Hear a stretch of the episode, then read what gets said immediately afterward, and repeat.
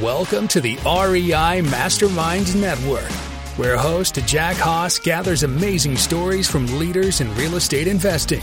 In each episode, our guests will tell you what they're doing that works, what they've tried that failed, and best of all, you'll learn actionable steps to take your real estate investing to the next level. Now, here's Jack with another value packed episode. Hey everyone, we got Bob Diamond with me here today. Bob can be found at theriseofoveragestoday.com. And we're going to go into why his domain is called that. And uh, he started chatting about this before we hit record, and it just spurred a ton of questions. And it got me a little excited. So we're going to, so stay here for about the halfway point because that's when we're going to probably start talking about that particular strategy. But Bob has been in the real estate and tax attorney business for a, did you say real estate for 11 years?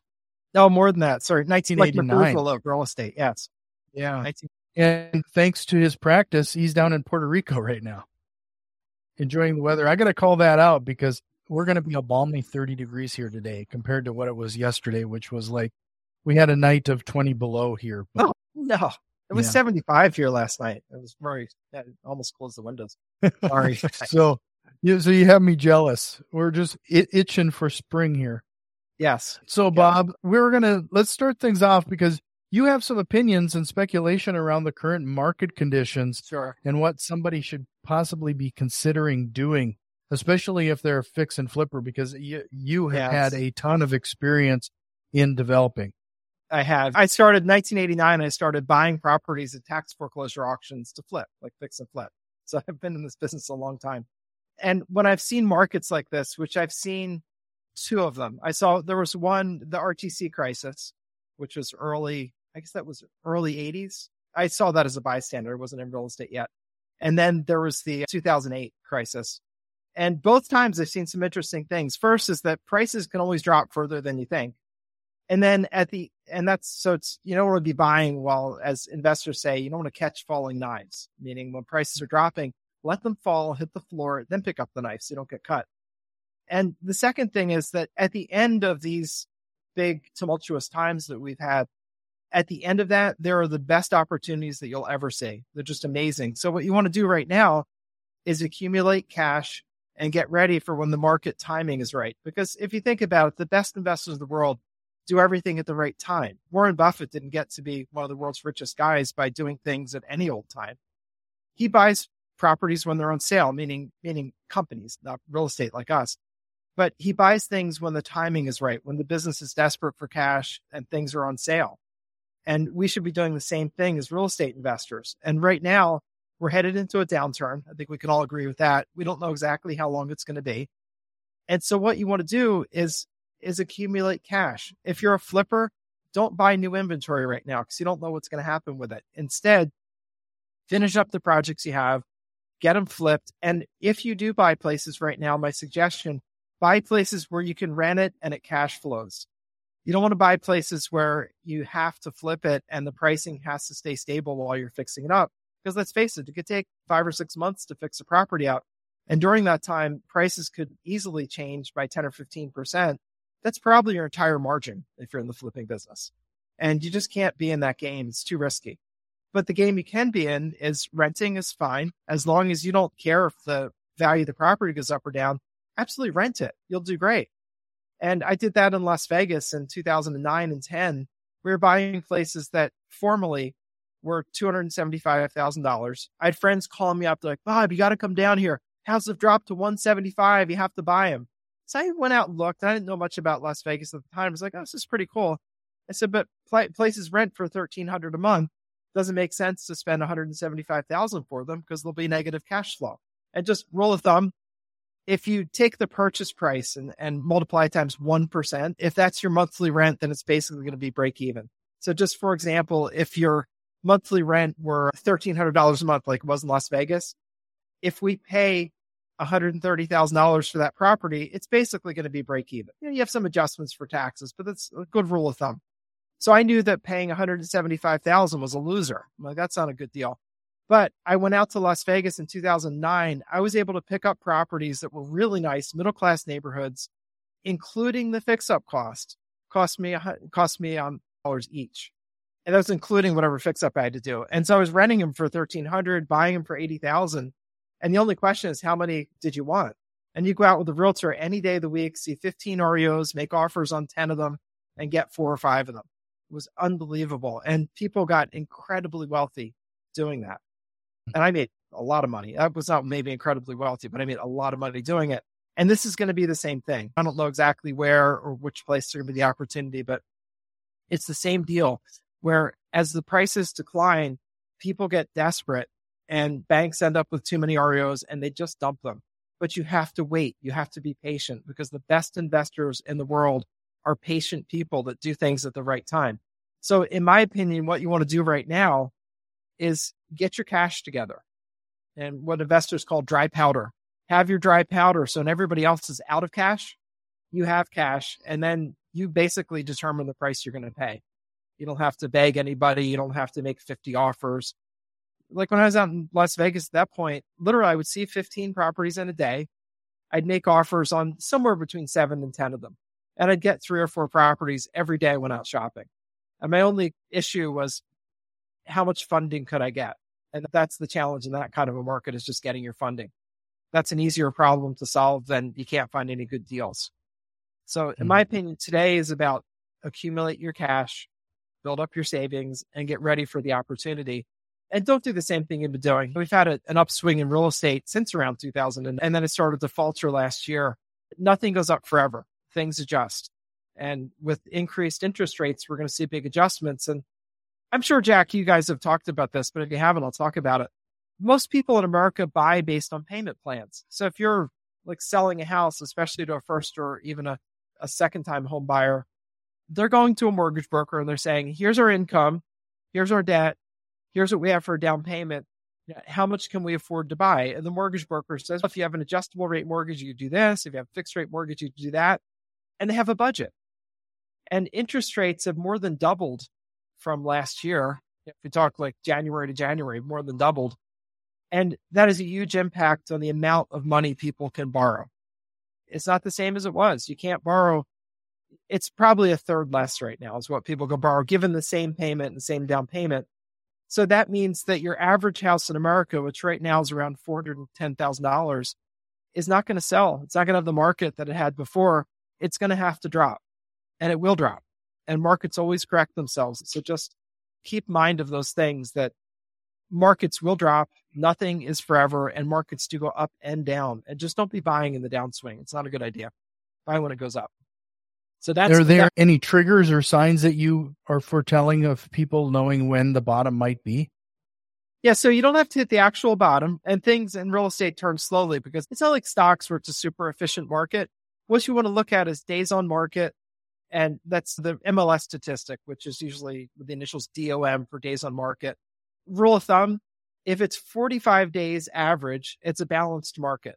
So 45 days, prices should be stable. If it, and that means it takes 45 days from the time a property gets listed till the time it goes under contract.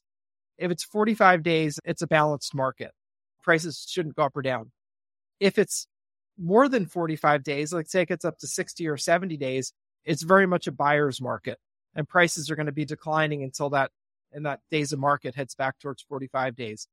If it's less than that, it's like a seven or eight days on market average. It's a super hot seller's market and prices will be increasing quickly. So that's the thermometer is not the right word for it, but it's that's the gauge that's going to tell you how fast and what direction a market is changing.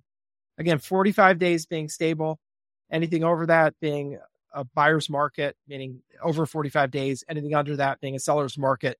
And the more it deviates from 45 days, the more of a seller's or buyer's market it is. So you want to look and watch that days of market statistic. That's your stat. The other one to look at is the different differential between listing price versus versus selling price. In a in the 45 day market, meaning a balanced market, you're to usually going to see about a 6% differential. So I'll just use it because it's an easy number to work with. If you had a hundred thousand dollar a hundred thousand dollar listing if it sells for around 6% less than that, like 94,000, that's a balanced market. If you have a $100,000 listing and it's selling for 110,000, obviously you have a very strong seller's market and prices are going to go up. if you see something less than like people list for 100 and sell for 80, it's very much a declining market and you can expect more of it. So watch those two figures and that'll educate you on what's happening. Any guesstimate as to what the Fed is going to do next? I think they're going to have to continue raising rates. I don't think they have any choice. And the inflation we're experiencing, by the way, is intentional. That's not a mistake. Like we hear this 7, 8, 9, 10% inflation. That's intentional. It's going to continue. The reason they're doing it is because it makes our debt less expensive, meaning, so we sell T bills to create money in America. And when you, a T bill is denominated in static dollars, like $100,000, for example.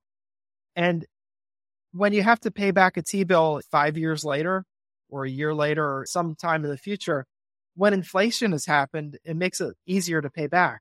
Just for example, if you had 10% inflation, if you borrow money today, borrow $100,000 for a T bill, when you pay it back in a year, it's 10% less expensive to pay back.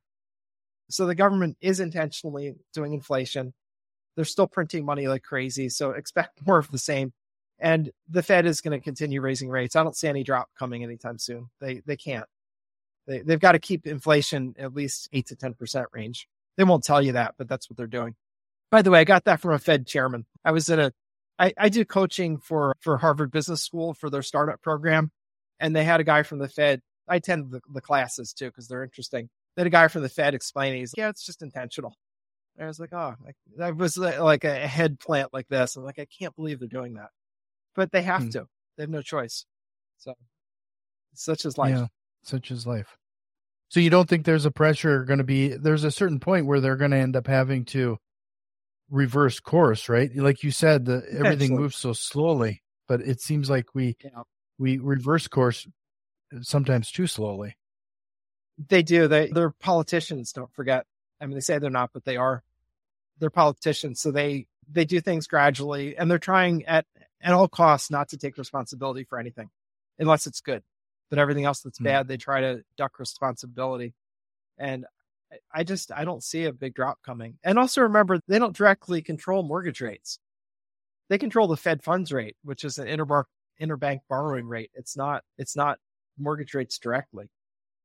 And one of the things that a mortgage lender has to consider when they're lending money in an inflationary environment, they have to keep in mind they're getting paid back in the future and they have to accommodate for inflation. You know, don't, don't forget that. When you're being paid over 30 years, you, you've got to accommodate for the fact that the money you're lending today, when you get it back later, is worth less.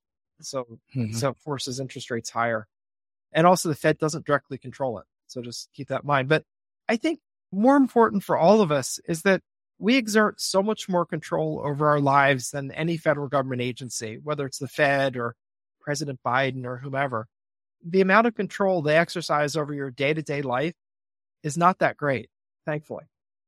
You really, what you decide to do when you get up in the morning is far more important than what some politician in Washington decided to do or not do. And we're all attuned to be angry and upset. And whatever side you're on, if you're on the right, you're angry and upset about the crazy stuff they're teaching in schools or President Biden and his sort of being older and maybe not hmm. completely, or that you're upset over the Second Amendment, and all those things that we're upset about. And if you're on the left side, you're upset because you think the earth is going to catch on fire anytime soon, that we're all going to burn up in global warming, that nobody cares, that that it's unfair, that people who are not white Christians get a have a harder time in life. That's so everybody's upset. And just understand that's also intentional. You and I, no matter which side we land on, right or left, are just fodder for an advertising machine. So the reason like Fox News has like Tucker Carlson saying just stuff to get you upset is because he wants a big audience. And what's he going to say tonight? What did Nancy Pelosi do today? Because they've got to get you to tune in. And boring news doesn't get you to tune in. Outrage does. Same thing with the left. Tune in to MSNBC. You'll hear about the horrible things about Donald Trump. I don't really know why since he's not in office anymore, but that's what they'll do and say, little orange man, look what he did now. And mm-hmm. it's just, but we're all they're doing is gathering an audience together so they can sell that audience's attention to advertisers. And the purest way to get attention is to say outrageous things. Yeah, it's not to be milk toast in the middle. It's to say outrageous things. and accuse people of outrageous things. And so just don't be cannon fodder. Don't just be mm-hmm. somebody's fool and get sucked into it. Like it's information. You'll get information from all those news outlets. You have to suss through it, like figure out, all right, they've got an angle, so I got to take all this with a grain of salt. But don't let it get you upset because it's first of all, you don't control it. And as, as some of the great ancient Greek philosophers have said, and these are the Stoic philosophers to be specific, if you don't control it, don't worry about it. Work on the things that mm. you control, work on things you can do today to make your life what you want it to be. I'm a big believer in that because otherwise you just have heartburn. That's all. And you look like me mm. if you worry too much. You have no hair. well, like us. Yes. that, that, that, that's one of those things that I, I always, uh, I find really interesting about the current environment is how politicized everything has become. Every, and it has become, every, and the bigger the divide, the more convinced the either side becomes. And, and I, I've actually had people ask, I've had people ask me why they'll catch me listening to Jimmy Dore on one hand and Steven Crowder on the other. I want to know what both sides says about a particular thing because the truth is typically in the middle there somewhere. Yeah, and and everybody's definitely got a strong agenda these days. So you have to really take that even further into mind that the day of having some news anchor just telling you the news or what happened, that's long since passed.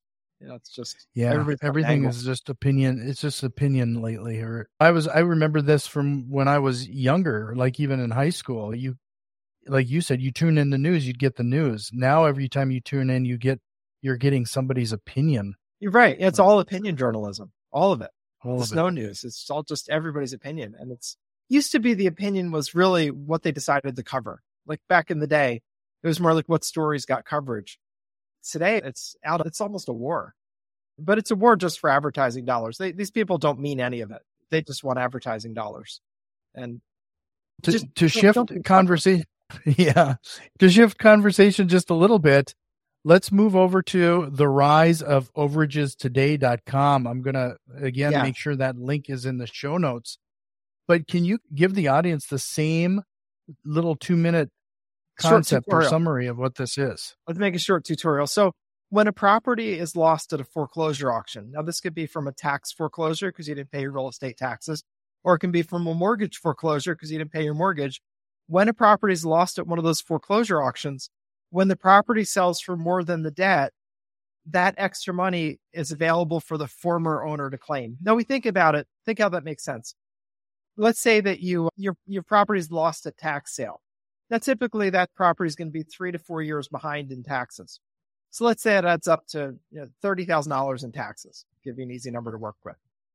Now, average house in America is worth a little over $400,000, 410,000 to be specific, but let's just call it 400,000 for an easy round figure. So your $400,000 property at a tax foreclosure auction, it's going to sell for 75 to 80% of its as is value. So I'm going to take into consideration repairs. But let's say it sells for 75% of 400,000. So that's $300,000 sale price. And let's even say it needed 100,000 in repairs. So we'll just discount that. So it sells for $200,000 at the auction. When it sells for 200,000 at the auction and there was $30,000 in taxes that are due, that means that there is $170,000 left over. Does that make sense? Was that easy mm-hmm. to follow? Yeah. Okay. There's $130,000 left over that's the money that a former owner is able to apply for and claim. And there's some catches here. First, they have to apply for it and ask for the money. If you don't apply, you don't get the money. They don't send out a sheriff's deputy to track you down, say, Oh, I'm so glad I found you, Jack. We have this $130,000 check. I got it in my pocket here. Let me hand it to you. Not at all. They don't do that. They wait for you to come and apply for the money. Not a big deal to apply for it. Just fill in some forms and they, they give you the money. But the problem is people don't know about it because they are just defeated. You lose your house at a foreclosure auction. It's a horrible thing. I think of a, losing your house. It's not as serious as a death in the family, not as serious as saying getting diagnosed with cancer, not quite as serious as getting divorced, but it's up there. It's probably in the top five bad things that can happen to you. And it's very traumatic for people. So they're in no position to advocate for themselves, to hire a lawyer to go look into it. They don't have money to pay their taxes. They don't have money for a lawyer. And so they basically just walk away defeated, trying to get an apartment that they, their bad credit can still get them into, trying to explain to the kids why they have to move, trying to downsize from a house to an apartment. Really tough, really hard emotionally. So these folks are not ready to advocate for themselves or to figure out the bureaucratic process. So the business that we do is we get the lists of, of people that are owed money. Very easy public records list to get. We reach out to them on the phone, convince them this is a real idea, which is its own thing, but we convince them it's a real idea. And then on a contingent fee, we go out and get the money, meaning that there's no cost or charge unless we're successful. Then we take a success fee, which is a percentage of what we get um, typically 30 to 40% of what we recover. And what I love about this business is a couple things. Number one, it's just a cash generating business. It's not a business where we're not taking out a mortgage, we're not borrowing money. I also know exactly how much money I'm going to make at the end of every deal because I know how big the overage is. And mm-hmm. your run of the mill overage, well, I can say our average overage deal is $52,000.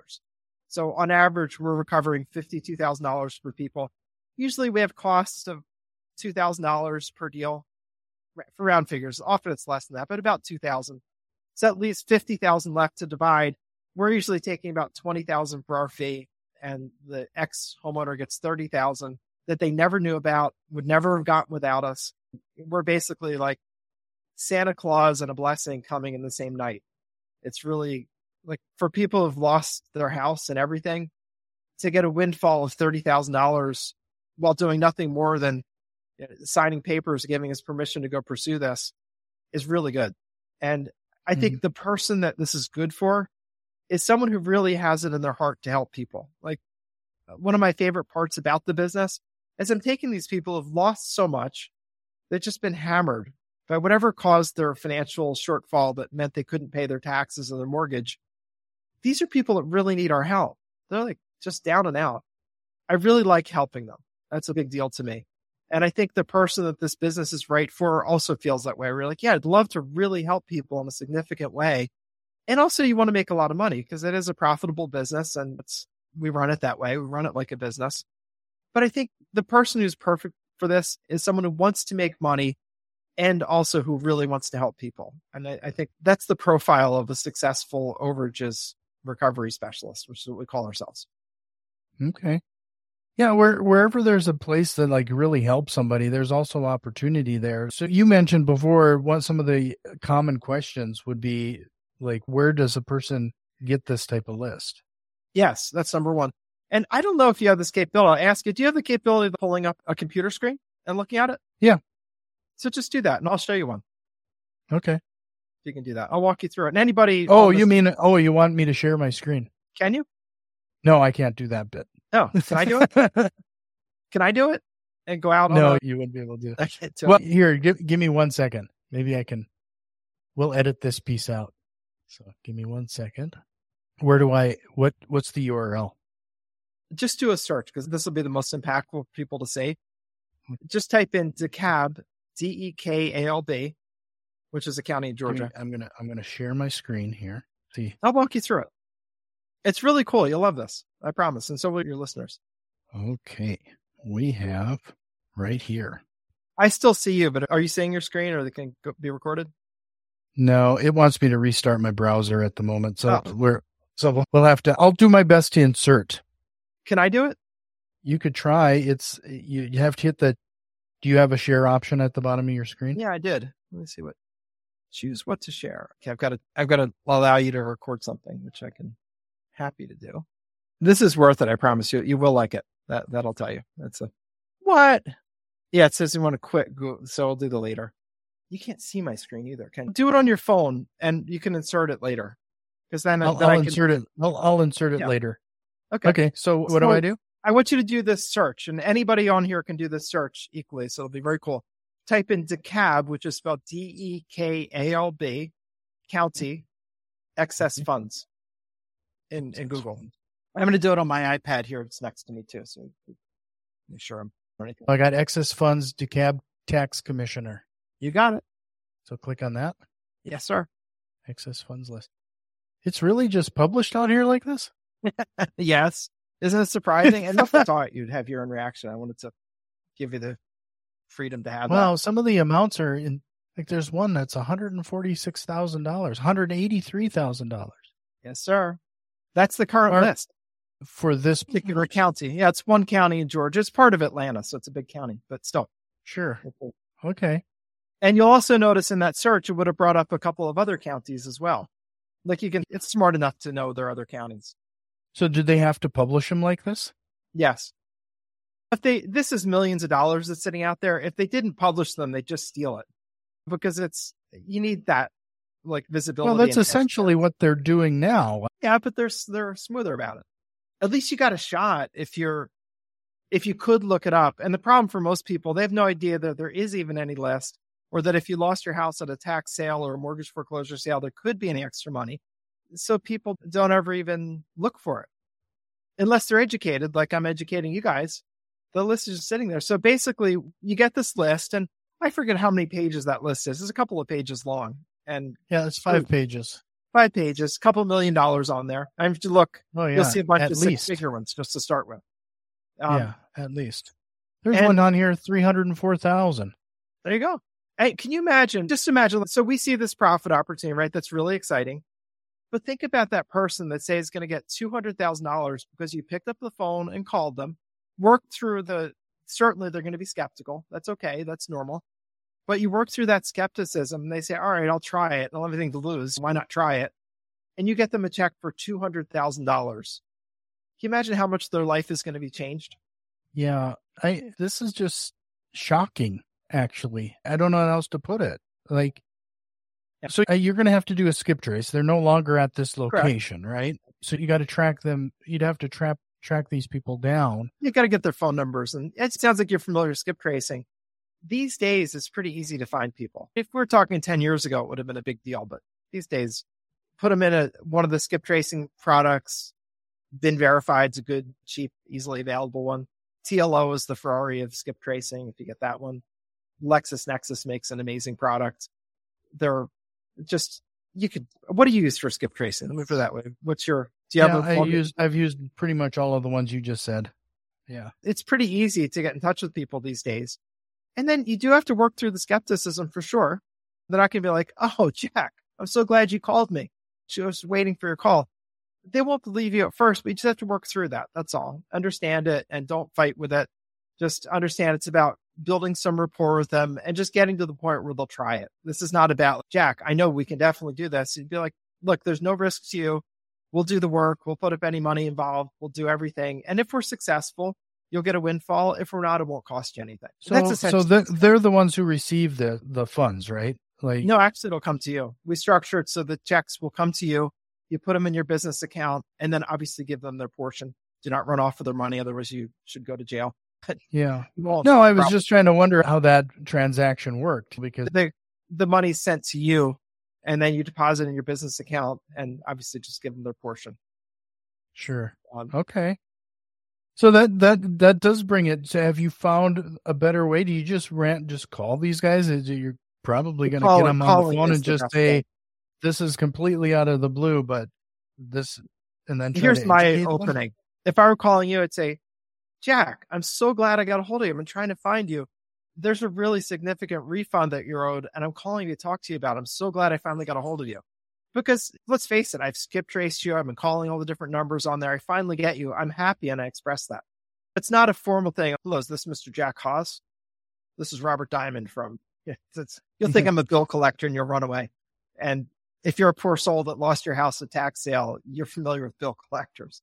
So Right. you want like that happy voice where I truly am happy to talk to them, by the way. It's not just a, and, and stuff going on right now, it, it would have to be hard to convince people to So- listen to you. so yes. So what do we do? Uh, uh, first of all, if you said to me, Oh, this is such a load on nonsense. This is such a scam. Why are you even calling me a jerk? I, what I say, I don't fight with you. I don't say, are you calling me a liar? No, I don't say that. Instead, I say, I completely understand that. If I called me with this story, I would feel exactly the same way you do, but you really are owed a refund. And if you give me a couple minutes, I'll explain to you what we do and how it works. And there's absolutely no risk to you. So just give me a couple minutes. And if you still don't want to do it, it's fine, but just give me just a couple minutes. It could be the difference between you having $200,000 and not. So let's just spend just a couple minutes together. And what I'm doing is just, I'm just trying to get your defenses down enough to not just be trying to get me off the phone because I've got to get past that. If you just punted me, let's say you're like, this is such nonsense, click. What I'm going to do then is send you a handwritten note. Say, Dear Jack, we spoke very briefly the other day. I understand why you cut off the call because this doesn't sound like it possibly be real, but it is. I wanted to give you my name and contact information. Feel free to call me, but I'm also going to try and give you a call next week. I'll try you again on Thursday night. Hopefully, I'll get you. If you can just give me a couple minutes, I'll explain why I'm calling. And that's it. Just a handwritten note in a, an invitation style envelope. The reason that works is because none of those like swindlers that call all of us, let's face it, I always get, for some reason, everyone wants to sell me a car warranty. I don't know why, but mm-hmm. they do. So I get all these calls where it's, this is your auto warranty company. I'm like, dude, it's not my auto warranty company because if it were, I have two cars. I have a Honda and a Porsche.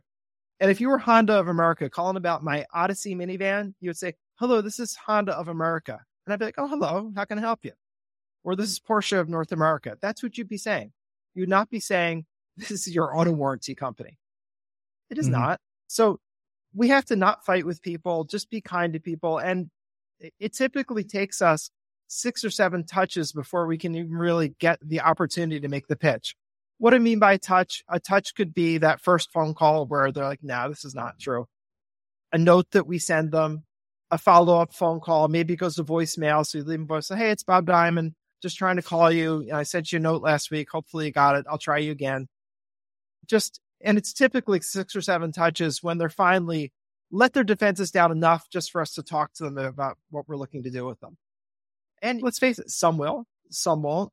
Don't let it, no one deal is going to make your entire business. No one deal is going to destroy it. The success route in this business is just call people, talk to them, treat them like humans, be nice to them, and understand they're where they are for good reason. If they're feeling down and out, if I lost my house at tax sale, I probably would too. But I'd also mm-hmm. desperately want that money. Like when you're thinking about someone who lost their house at tax sale, or for that matter, mortgage foreclosure sale, money is the shortage in their life when I think about money, I think about money having various amounts of usefulness depending on how much of it you have. If you're a homeless guy on the street, a hundred bucks is great. It really makes a big difference. You get to eat, maybe get a shower somewhere. It's super. If you're like a middle class American that has making between you and your wife 120,000 a year, you have a little bit of money in the bank, you can pay your bills. If I gave you a thousand dollars, it's not really a big deal, right? But we're talking about people that have lost their house at foreclosure sale. And we're typically, for our business, our average deal is $52,000. So on average, we're getting them about 30,000 after expenses and fees. For someone who lost their house at tax sale, getting a $30,000 windfall is really meaningful, which is putting it mildly, really meaningful. So they have that yeah. kind of pulling them towards doing it with you. And the fear is pushing them. So you got these two opposing forces. The, the pull of I need the money, the push of, oh, this is a scam, and it's back and forth. So what you got to do is just be nice to them and just add a little weight to the side of trust. And I need the money. And so if people go to your website, and again, to remind everybody, go to the rise of overages today.com. I'll make sure to have that link in the show notes. If they go to this site, is that where they can maybe get more information and maybe yeah, even learn can, from you? Do you provide I, I some did, sort of coaching or? we did I did an hour and a half basically presentation that really takes you through the business, like the kind of details we're talking about today. But in an hour and a half, I can do more details. Tell me how it works, where it works. Believe it or not, there are three states that don't give the money back. And I'll share those with you because I know that. Sure. Like, oh, the thieving states are Colorado, Michigan. I'm not sorry, Michigan has changed. Colorado, New York, and, and Illinois do not give the money back. They just hmm. steal it. They sell your house and keep the change, I should say. So they're the thieves. The other states all will give back money. Of course, some states are better than others, but all the rest of them, you can get a refund of the excess funds. I, I do think it's comical that it's sad and terrible that Colorado and New York and Illinois feel that it's okay to sell somebody's house and keep the money. But I think that's going to get fixed this year. There's a there's a case that's actually from South Dakota, from your place, where they're the bottom line to it is they should be overturning all of those the ability of all of those states to keep the money over and above the taxes and penalties. They'll still be able to keep the taxes and penalties. Fair enough. Fair enough on that. But they won't be able to just keep all the money from the sale no matter what it's sold for. And That's really good news. The Supreme Court, it's in this term, so it'll be decided this year. And I don't see any way that it's going to go any other way because it's not fair. There was a case in Michigan, which the law got overturned a year and a half ago. There was some veteran who was from the Korean War. The guy lost his house over a dollar ninety-seven. That's one dollar ninety-seven cents in unpaid taxes on his free and clear house because the poor old guy just calculated the interest incorrectly. And nobody from the county called up and said, Hey, John, you're, you didn't quite pay enough. Could you come down with $2 and we'll, we'll take care of the rest of those taxes?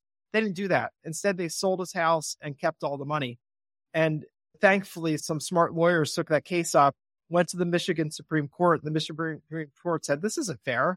The guy lost his house over $1.97 in taxes and his house sold for about a hundred thousand and he kept all the money. And so they, they overturned that. And I think the U.S. Supreme Court should fall the same way because this is just mm-hmm. egregious behavior. It's yeah. Okay. Is there any state that is proactive about this? No, the most proactive you get is in a couple states like Connecticut and Florida. They'll send someone a letter about a month and a half after the sale that it's very thick in legalese, but it basically says your house was sold at a tax sale. If you want further information, here's our office. It takes them 3 mm-hmm. pages to do that. Unfortunately, it doesn't say, Hey, Jack, so sorry your house was sold at tax sale. We have $200,000 here at the office for you. Could please stop by, bring an ID, and we'll get you a check. They don't do that because they're government agencies. So why would they do something like that? And the ugly truth of it is, if you don't claim the money, they keep it. And it, there's a, you'll love this. So Jack, we'll do an English test. And it's been a while, but let's do an English mm-hmm. test. so it's about root words. So in law, and I'm a lawyer, but a lawyer since 1995. So in law, we look at words, especially the root of a word to see if we can know more about its meaning. So this is the word. See if you can pick out the root word for this money getting forfeited. The word is escheat. Can you tell me the root? What's cheat? Es, what do you think the root word to escheat is? I, I don't even have a guess. Cheat is the root word. It's cheat. sorry to put you in English test. you had me so perplexed. I don't know what, what are we going, where are we it's going all, here? All good humor. Nobody get mad. So the root word to escheat is cheat. And escheating is the process by which the government seizes the money and won't give it back. So if you don't ask for your money in time, usually three years, by the way. So if you don't ask for your money in three years, they just figure you've abandoned it and they keep it. And you could be like in a coma wake up at three years in a day and say, I've been in a coma. Could I have my money? Oh, sorry. Yesterday was the deadline. You're done. It's really bad. It's only governments can do these kinds of things. So, so this, this whole thing, I'm going to show how much of a nerd I am, but you've probably seen the movie or read the book, Hitchhiker's Guide to the Galaxy. Yeah, absolutely. Yes. Yeah. Where he's Harvey Dent is st- laying in front of his house before the bulldozers come and commissioners are standing there saying, We had it on file for you to come and review for the past three years without ever telling him or notifying him. But it was there. It almost seems like that kind of a, it's it very underhanded. I, I, don't know how else to put it. This is really in, sad. in Michigan, they argued when the tax people argued against giving people the money back. They're like, we need this money for schools and for the children. Don't do you hate the children? And it's just such bad argument. It's not fair to somebody who's at such a financial low point in their life that they're losing their house. You do not need to take all of that person's equity in their house to balance your budget. It's mm-hmm. just like you're balancing on the back of the poorest and the poor, the people in the hardest position, which I love getting this money back from the government because it's like, it's just a little sweet bit of revenge for all the times they boss us around, all the times they take our money and I make them give the money back. It's the best thing ever. And you can too. It doesn't, you don't have to be a lawyer. I'm a lawyer. I've covered all the legality stuff on in, in the course we put out. But I just love the fact that an ordinary person armed with a little knowledge can fill in the form and make them give the money back. And it's, by the way, this isn't like a belligerent fight. This is more like getting your refund from the IRS. And it's, it's, as tax time comes up, if you fill in your 1040 you file your taxes, and if you're owed a refund, whether it's a dollar or $10 million, they'll send you the money. It's not a big deal. Mm-hmm. They just send, they don't think about it. Some computer does that. And these days they even direct deposit into your account. So it's not really not a big deal. This is the same thing, but if you didn't file your taxes and you didn't apply, meaning fill in your 1040 and sign it and send it in, they will give you the money back. And this is the same thing. They will give you the money back if you apply. If you don't, they will keep it. And IRS mm-hmm. deadline, by the way, is three years also. If you don't file your taxes within three years, you can't get a refund. Mm-hmm. And this, the counties are more or less doing the same thing, although it does vary by state. There are a couple of odd states where it's very short. For example, in, in Maine, it's a year. In Alaska, it's six months. A couple of states, it's forever. Hawaii and Delaware, it's forever. So, on average, do you know? You probably know the statistics. How much of this goes unclaimed every year? Almost year? all of it. The stat I can get is from the National Association of Unclaimed Property Administrators. It's called NAUPA, which is like a trade group of people in states that deal with unclaimed monies. And they said an average year, about 6% of the money is claimed and the rest of it isn't. So six out of 100. Another question that comes up this almost, this is a, as like the first time I've had this podcast now for five years, and this is the first I've heard of this. And it's just really shocking that. So don't feel badly, by the way. So I've been an, an attorney, real estate attorney since 1995. So it's been a long time. I didn't find out about overages until 2005. And just to make matters worse, before I was a real estate attorney, I was a real estate investor full time. So I was buying places at tax sale and then mortgage foreclosure auctions. I had no idea there was any such thing as an overage because I would go to the auction, I would bid. Hopefully, I got a property. I'd be all excited. Sometimes I didn't. But I never thought about, gee, I wonder what the county did. You know, they sold 30 houses today for $10 million. It didn't have anything to do with me. So I didn't think about it. And so don't mm-hmm. feel badly because nobody tells you about this. The government just assumed that you didn't know because they keep most of the money. It's actually a line, a budget line item in all counties. If you get a hold of the county budget, you'll see a line item for forfeited funds. And yeah. it's often in the millions of dollars. I can't thank you enough, Bob, for shedding some light on this. One last time, head over to theriseofoveragestoday.com. I'll make sure to have that link in the show notes. Cool. We're just scratching the surface of the possibilities here. And Bob, I hope you'll come back again sometime. I think Love we can to. even go even further on Anytime. some of this. Do us a quick favor. I'm sorry, say again. I said, this is really important work, not just in the fact like your listeners that are small business people that want to have a great business. That's important. But it's also important that as people, not the government, we get together and just get some control over this government because it really is outrageous to take the poorest of the poor, some poor soul that loses their house at a foreclosure auction and then stick it to them by stealing all the money, which really represents the equity in their house. I think it's egregious behavior. And my protest, my personal protest is let me show you guys how to go get this money and then let's go get the money. And just quantity wise, there are about 3,000 properties sold at tax foreclosures a day and about a million properties sold at mortgage foreclosures a year. So it's a lot. Yeah. It's a lot. Thanks again, Bob. And if you found any value here, can you do us a quick favor, everyone? Share this with somebody in your network that could make use of this information as well. Let's help Bob with this endeavor. Again, it is theriseofoveragestoday.com. Yeah, thanks again, Bob. This was great. Great to meet you. Thanks, Jack. Great meeting you. Great spending time together. Have you learned at least one actionable step to incorporate into your real estate investing? If so, please consider returning some of that value by leaving a positive review, subscribing to our YouTube channel, or joining our growing network on Facebook and Twitter. You can find links to all of our social media accounts in the show notes. See you next time.